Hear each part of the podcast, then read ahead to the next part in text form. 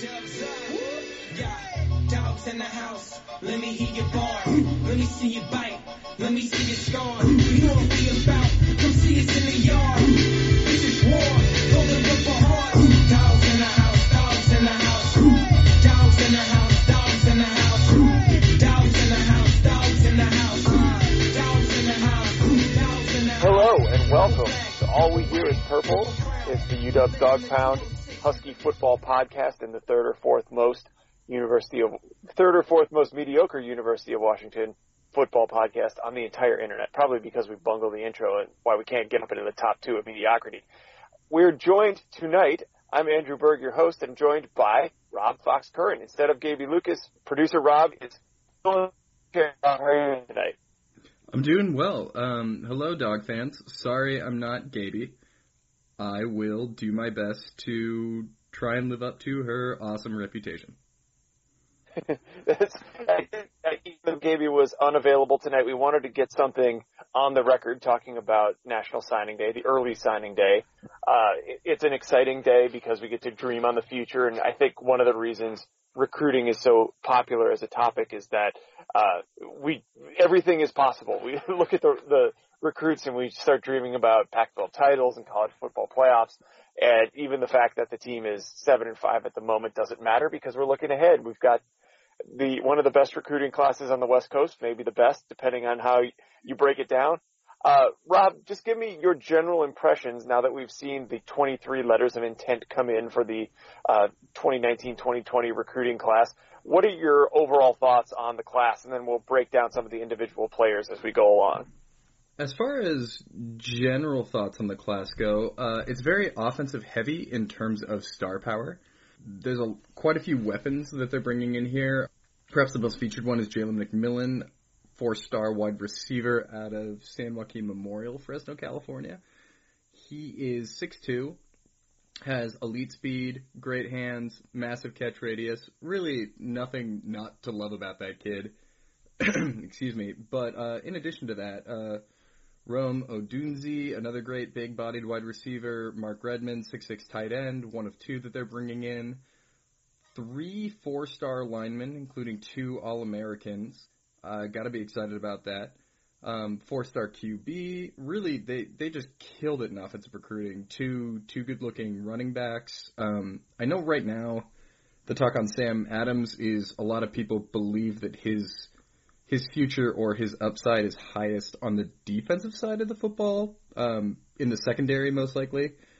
I think he was a great safety for Eastside Catholic, but as of now they're bringing him in as a running back. But for those who have watched Javion Sunday, the second running back in this class out of Connally High School in Waco, Texas, he is actually definitely one of the sleeper exciting recruits in this class. He is his tape is remarkable. He is 5'11", I believe, just under 200 pounds, and he is a violent runner. He has great speed, really just a power back by definition. And his film is really exciting to watch. I highly encourage you to go find his Huddle page and check it out. He's perhaps one of the guys I'm most excited about. Yeah, I think I agree with what you're saying around particularly the star power being on the offensive side of the ball. And just as you ran through it, you could pretty much put an entire lineup of recruits on the field if you wanted to do just a purely freshman team. I think we might come up one short on the offensive line, but got a couple really interesting tight ends. You got a couple really interesting running backs. They're bringing in the high-end receiving talent, which, you know, over the last couple of years, one of the narratives about the offense has been that it's been lacking the high-end receiving talent. And with Puka coming back and towards the end of the year, Terrell Bynum emerging and starting to see flashes from Spiker and Osborne a little bit, but then also bringing in McMillan and Odunze, that's not going to be an accurate description anymore. This is now a receiving room that is just full of talent. And then, you know, as you mentioned, Mark Redman, and then there's also a possibility still in the later signing period of bringing in another tight end, namely Jack Yeri, who seems to be deciding between possibly the LA schools and UW.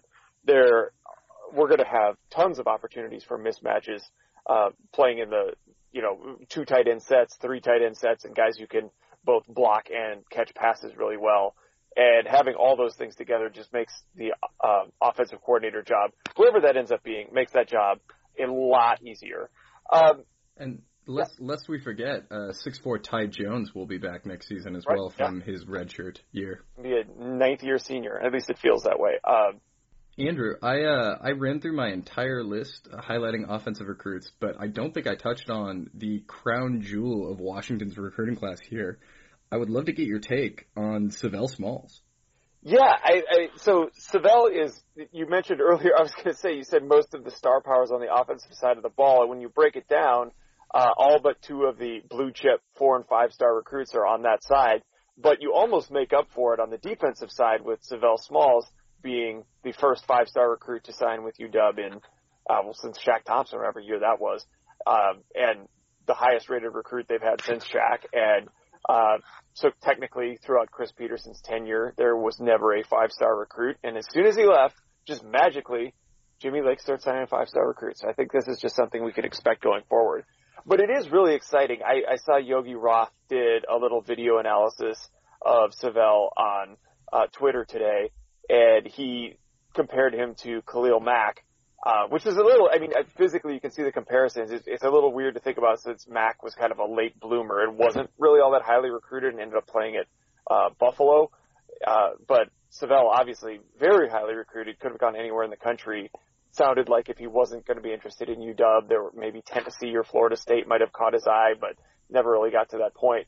But bringing him in, if he really is that kind of player who can line up at kind of the buck linebacker position or maybe defensive end if he puts on a little bit of weight and we play him more in kind of that down lineman role that Ryan Bowman or Joe Tryon have kind of cycled in and out of at times. Either way, if he's blowing up tackles, getting to the quarterback, creating pressure on his own, the way that Khalil Mack does, it changes the entire complexion of the defense. You end up the secondary has a much easier job because they're being asked to cover for less time. The quarterback's going to make more mistakes. You allow the defensive backs to jump routes because they know that the quarterback's going to have to get the ball out more quickly. The Huskies haven't, I mean, this is skewed a little bit in the last 2 years since Jimmy Lake took over play calling for Pete Kwiatkowski, but have never been a super heavy blitz team, and to the detriment sometimes of the overall pass rush. If Savell is what he's advertised to be, that's not going to be a problem for the next few years. It's just like a one-man pass rush, and you pair him with the way Tryon played in the second half of this year, and it's a two-man pass rush, and it's really dynamic and really dangerous, and it could really change, you know, make our defense go from bend but don't break to terrifying very, very quickly. Yeah, and we were talking about Tryon and Smalls. Leatu Latu, true freshman, who is this year too, he had I mean, he's an intimidating figure at 6'4", and he had a great freshman year himself. So between the three of those guys alone, one would hope and think that our pass rush for at least next season, if not into the 2 seasons from now, with the three of those, depending on how long Joe Tryon sticks around, should be pretty dang good, one would hope. Yeah, and you should be able to get all three of those guys on the field at the same time because Latu is more of the traditional down lineman, and I would imagine most of the snaps for Smalls, unless he puts on a lot of weight, and Tryon are going to be more of that outside linebacker type of position. So you can have all three of those guys on the field at the same time, which is pretty terrifying, I would say. The rest of we can talk a little bit about some of the less impressive parts of the recruiting class where there's just not as much depth kind of on the defensive line, parts of the linebacking core. But before we get there, I just wanted to get your take on if there's one player in this class who's really stood out to you, who you're either watching video on him or reading about him, seems like somebody who might beat the projections or be better than the recruiting ratings have pegged them to be. Yeah, you know, I was thinking about this, and I've already talked to Javion Sunday. Again, he's really exciting. I think he, despite being a lower rated back than Sam Adams II, the local kid from Eastside Catholic, who I am high on, I think Javion ends up becoming the premier running back or the primary running back of these two from this class.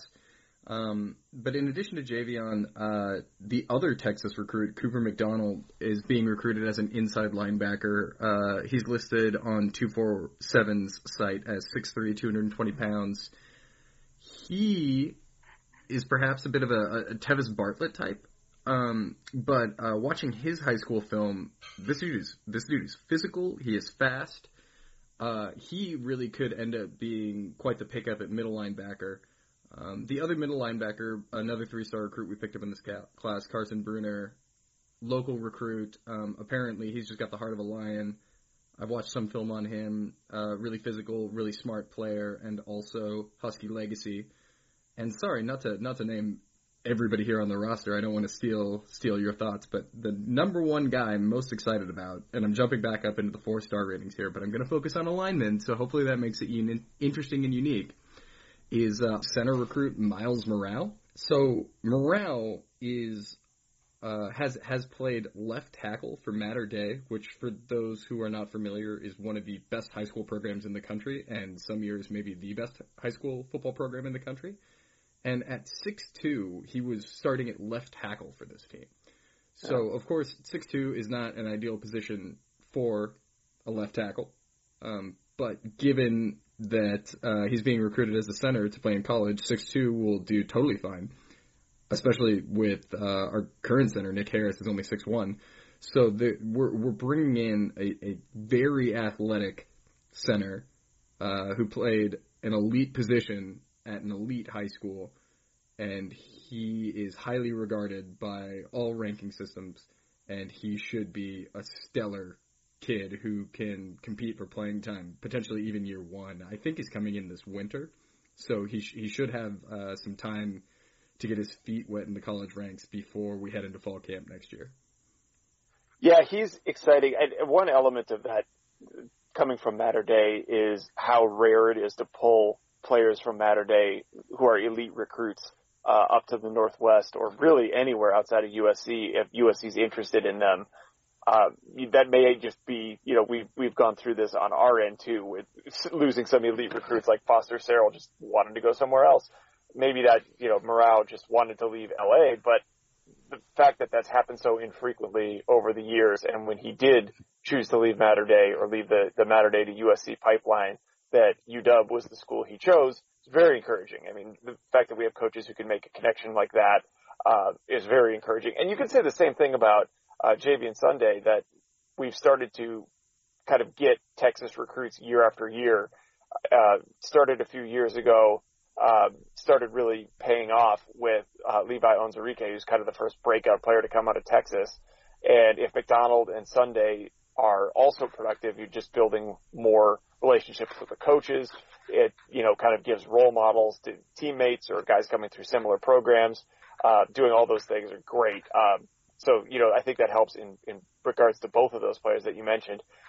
The one I wanted to highlight, and this is, I don't know if he's underrated, but I kind of entered the recruiting cycle looking at Ethan Garber as the quarterback as filler. And I believe when he committed, we'd already received the commitment from Sam Heward. If not, it came very shortly after, and everyone kind of understood that Heward would be the quarterback in the 2021 class. So he's sandwiched in between classes with Dylan Morris and Sam Heward, who are both, at least at the time we were recruiting Garbers, significantly higher rated recruits. And it looked like this was just somebody who would be kind of a bridge quarterback, you know, in case of emergency break glass and put him in the game. Kind of the Jake Hayner role, but somebody that we weren't really planning on being a starter or really having a sincere competition to be the starter. Through his senior year, he put up such incredible stats and looked like he had looked like he developed arm strength as his career went on, as should happen as players physically develop. And obviously when you're 16, 17, 18 years old, your body's developing as well. And he became a stronger player. And just he put up senior year stats that are kind of reminiscent of all the record-breaking stats that Jake Browning had his senior year in high school. And he's also he's done a lot in terms of promoting the school, doing recruiting among his peers, which seems like a very good sign to me that he's super committed and has leadership characteristics that you want in a quarterback from the beginning. And putting all that together, I think he's turned into somebody I view as a lot more than just a bridge or organizational filler type of quarterback, and somebody who hopefully can be, you know, in the middle of a genuine quarterback competition in a year or two, when we're going to have a pretty loaded quarterback room, and it doesn't just automatically by default go to Heward when he steps on campus. And, you know, the more competition there, the better, I would say. Yeah, I love your pick, and I love the comp to Jake Browning. I think it's totally fair. 6'2", I mean, he – not that it's entirely relevant anymore, but he looks like the picture-perfect Chris Peterson quarterback. And like you said, the stats he's putting up in his senior year, albeit not at the highest level of competition in California, but still just gaudy numbers that against any competition, or the talent is clearly there. He is a baller. So nice, great choice on Garbers. Yeah, I think he's slowly surprised a lot of Husky fans this year, and at this point I would say it's pretty awesome that we were able to bring him in, regardless of who's coming in last year or next year. He's an exciting recruit just on his own. Yeah, absolutely. So when you look at the class as a whole, again, we signed 23 guys today. I think there were a total of about 70-some offers extended this cycle. Still a few loose ends to tie up. We don't know exactly where they'll land. So that's a batting average right around 30%, which is exceptionally good. I think Oregon landed around 7%, just because they made so many more offers. They signed a similarly sized class. But even in that 30% rate of converting offers into commitments, that means that 70% of the guys we went after, we did not sign. So among those 70%, for whatever reason, is there a name or two that jumps out at you as somebody you really wish we could have brought into this class? So yeah, I was actually playing this game earlier today, kind of looking at some names that I had taken for granted throughout this process. You know, I assumed we would get them, or, you know, thought we had a really good shot of getting them, and we didn't end up getting their commitment. Some names that come to mind are Aiden Hector, defensive back from Eastside Catholic, who was recruited by most of the elite schools in the country. Like I said, he ends up at Stanford.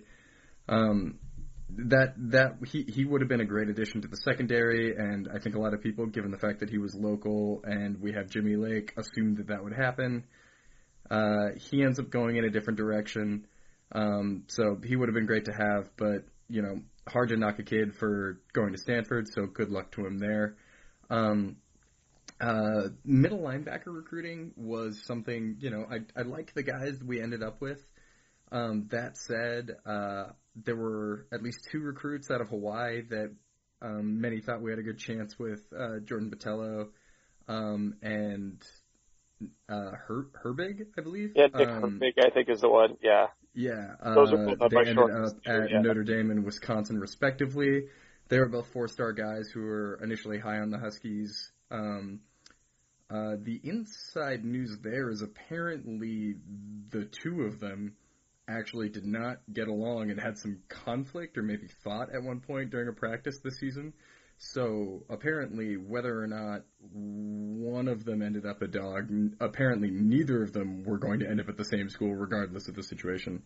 And then Jordan Banks was the other one at inside linebacker that I was kind of hoping the Huskies could reel in. I'm pretty sure he took an official visit to Washington, and I was pretty high on him, but he ended up at Arizona State, who brought in a pretty good haul this year. But those are the names that came to mind for me, all on the defensive side of the ball, where, again, 1 5-star, 1 4-star in this current class, but missing some of the big names that people were throwing around earlier this year.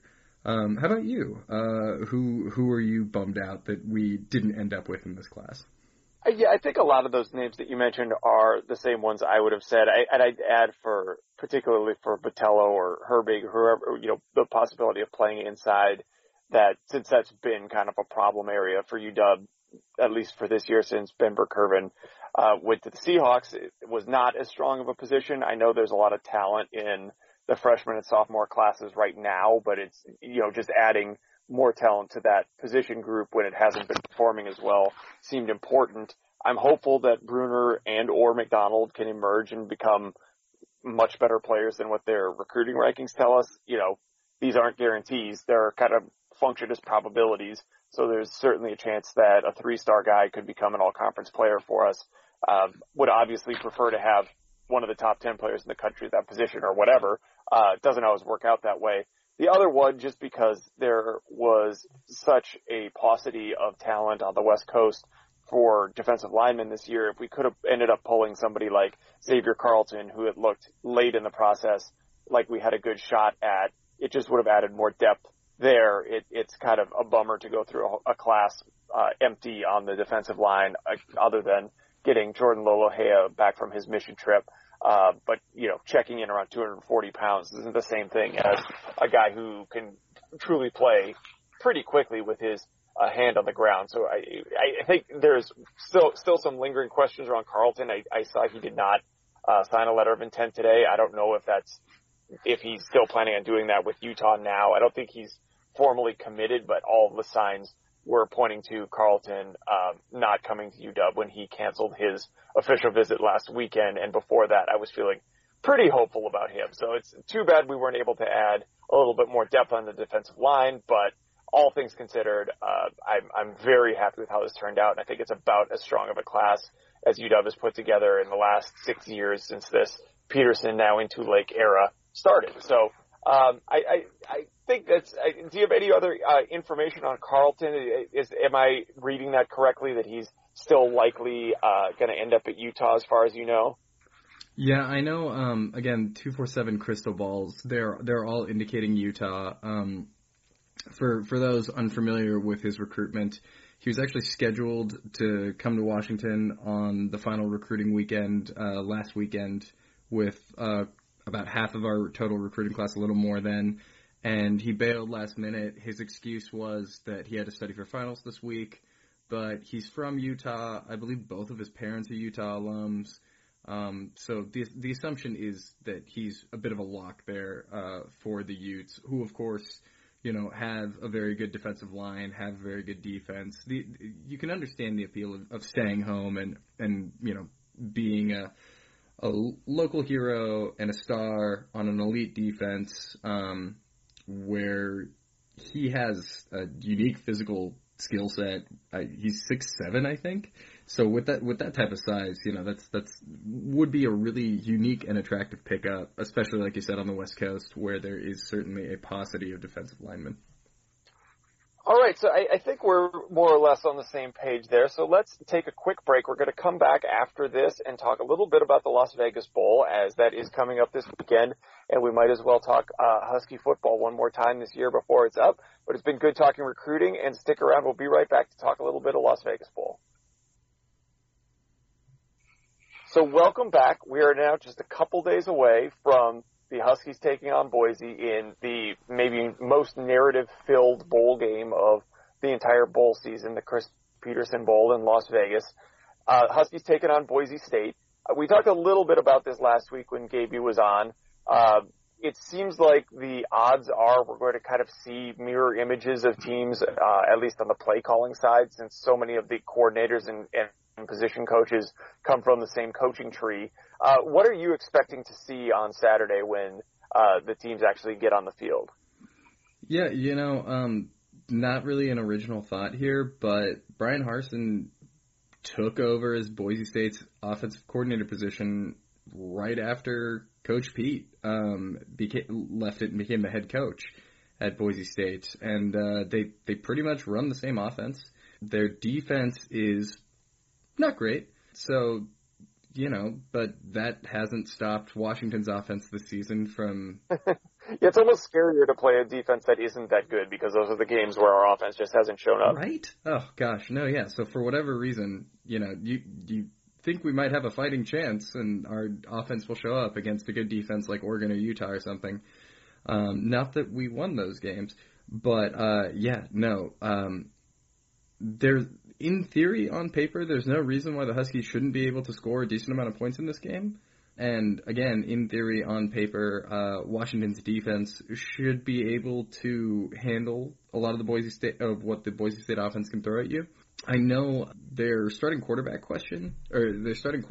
is still a little in question. I believe it's the senior Jalen Henderson started about 4 games ago, and after losing at BYU, in which he only threw a single pass, he's led them to 4 straight wins, including a Mountain West championship win against Hawaii, who they beat twice this season. They've beaten some good teams, you know. I think Boise State has a case to be upset that, you know, they're not in a New Year's Six Bowl at 12-1, but so it goes. Man, Coach Pete has got to be really bummed out by this matchup, right? I mean, I guess I get that from the perspective that he doesn't want the attention to be on him, and he probably cares a lot about the guys on the other side of the field. At the same time, it's interesting. Like, he wants to compete. I mean, maybe he doesn't at this point, and he wants to do something different. But I think the fact that there is actually narrative associated with the Las Vegas Bowl, which I guess Gaby and I talked about last week, is some years just kind of a throwaway game. Like, it's very easy to forget what's happened in past Las Vegas Bowls. The fact that there's something going on here makes it way more interesting than it otherwise would be.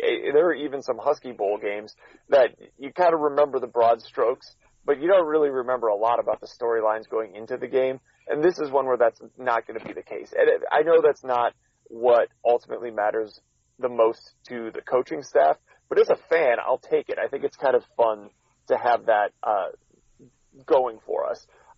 As for the action on the field, it's a little bit tricky to evaluate just how good Boise is. You mentioned Hank Bachmeier, the quarterback, getting injured, and then there's a little bit of back and forth between Henderson and Cord, and Henderson's been playing more lately.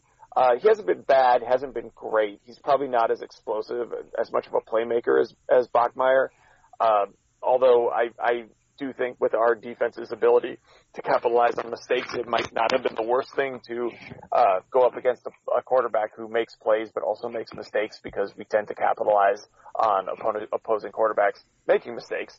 And then, you know, Boise, again, this is something that we've seen Peterson do. They like to use a running back by committee. They do have one running back kind of every year who kind of leads that committee, and this year that's George Helani. He is also a freshman, and he's led them in carries, but they have a stable of running backs who get involved, and everybody has their role, and everybody's kind of productive. So it's going to be, again, usage-wise, look pretty similar to what the Huskies are doing. The thing is, I don't blame Boise for this. They haven't – you mentioned they've beaten some good teams. They haven't really beaten any great teams. They don't have anybody I guess Air Force is probably the team, the only team that's currently ranked who they played. And Florida State doesn't look like much of a win. Right, at the time it felt pretty good. I don't blame them. You know, you schedule these games a few years in advance, and who knew that this was going to be Florida State kind of going in the toilet? They certainly tried to schedule a difficult non-conference game there, and a lot of other good teams don't want to put Boise on their schedule because that gives them, you know, it's a high-risk, low-reward situation, because they're not going to get as much out of a win as they would lose from a loss. So you end up with a difficult scheduling situation, and then you get FSU in a down year, and all of a sudden you're looking at 12-1 with your best win being against the service academy. And that doesn't mean as much to – you mentioned the New Year's 6 issue. Memphis got it over them going to the Cotton Bowl. I can't meaningfully distinguish between the quality of those teams. I couldn't tell you if they played each other 10 times who would come out on top more often than the others. So Boise had a good year. We'll get to learn a little bit more about them on Saturday because this Washington might end up being the most talented team they've played this year, even though it's been an underachieving Huskies team. We should mention, too, that one thing that will definitely show up is we don't have the left side of our offensive line with both – well, we don't have two of our offensive linemen, I should say, with both Kirkland and Trey Adams missing this game. It's going to definitely make a difference in our pass protection, and we've really liked running behind Kirkland when we do run inside, so that is going to be an issue for the offense. But hopefully, I am ultimately pretty confident that we can come out on top of this one, because Peterson has historically done a pretty good job when he's had extra time to prepare and when he's had an advantage, like a talent advantage on his side, which isn't all the time. He tends to coach players up pretty well and do well in these types of games. Do you have a prediction on who you think is going to win and roughly what you think the score might look like? Yeah, so, you know, this game has changed a little bit from the start. As you mentioned, Trey Adams is out. One of the big matchups people were talking about heading into this game was Boise State's one really featured player on defense, Curtis Weaver. He's a outside linebacker, weak side defensive end type, edge rusher. He's got 13.5 sacks and 19 tackles for a loss this season, but now Weaver's matchup with Adams isn't a thing anymore. Maybe, you know, Weaver can get consistent pressure on Eason, and that throws our passing game into a mess, which is easy to believe at this point in the year, given how that's gone for the rest of the season. But at the same time, I have faith, even with a couple of backups in, our running game, which has not done great. I think it's in the last four games we haven't topped 100 rushing yards in three of them, but regardless, I'd like to think that we should be able to still run the ball pretty consistently against Boise State. I think our defense should still be able to handle Boise State's offense well enough. I wouldn't be surprised if Boise State got off to a fast start. I think the line is what? Washington by 3 in this one right now, do you know? Last I saw it was 3.5, but it's been in that range the whole time that I've seen. Yeah, you know, I'd like to think Washington can win a little more comfortably by that, maybe a touchdown or so. I wouldn't necessarily just given the 7-5 season is certainly weighing on my mind here, which is maybe a little unfair given just the talent disparity between these two teams. But I feel a little uncomfortable saying Washington wins by much more than a touchdown. But I'd like to give Washington a touchdown lead here. It will win for the Huskies. Try and send the season off on a good note. Send Coach Pete off on a good note. Otherwise, kind of like you spelled out earlier, it's just there's not much in a loss to Boise State that you can really hang your hat on versus the assumed win for Boise State. That's exactly right. I'm more or less on the same page as you. I think I'd probably pick a spread of about 6-7 points, something like 27-21, kind of on the low-scoring side. I think you're probably right that if Boise's going to have success offensively, it'll probably come earlier, and our defense will tighten up as the game goes on. We've seen that a few times this year. And I think it probably will be on Jacob Eason in the passing game to move the ball a little bit, which hasn't always worked, but it has worked a decent amount this year, and I'm hopeful that it'll happen again here. So let's wrap up there. We'll be back next week to talk a little bit about how that game turned out and what we can look forward to in the off season, if there's any coaching noise to be heard or anything like that. But before we leave you, let's quickly touch on our recommendations of the week. I know that, Rob, you sit here and you listen to Gaby and I recommend things every week, so you've probably got a treasure trove of interesting things to recommend now that you're back on mic. Oh, gosh. You know, you'd think I'd be prepared for this, but I've done some reading recently. What did I – oh, here's something relevant for UW. I read maybe a couple months ago, Americana. It's like a 400-year history of American capitalism, I think is the full title. I'm going to butcher his name as I look it up here, but it's written by UW alum Bu Srinivasam.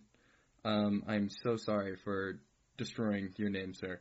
But it's a great book if you're into history or economics or both. I highly recommend it. It's right up my alley, and I thoroughly enjoyed the read. Cool. I'll throw a book in, too.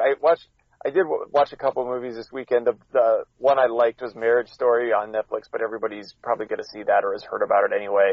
Adam Driver's exceptionally good in it, so is Scarlett Johansson.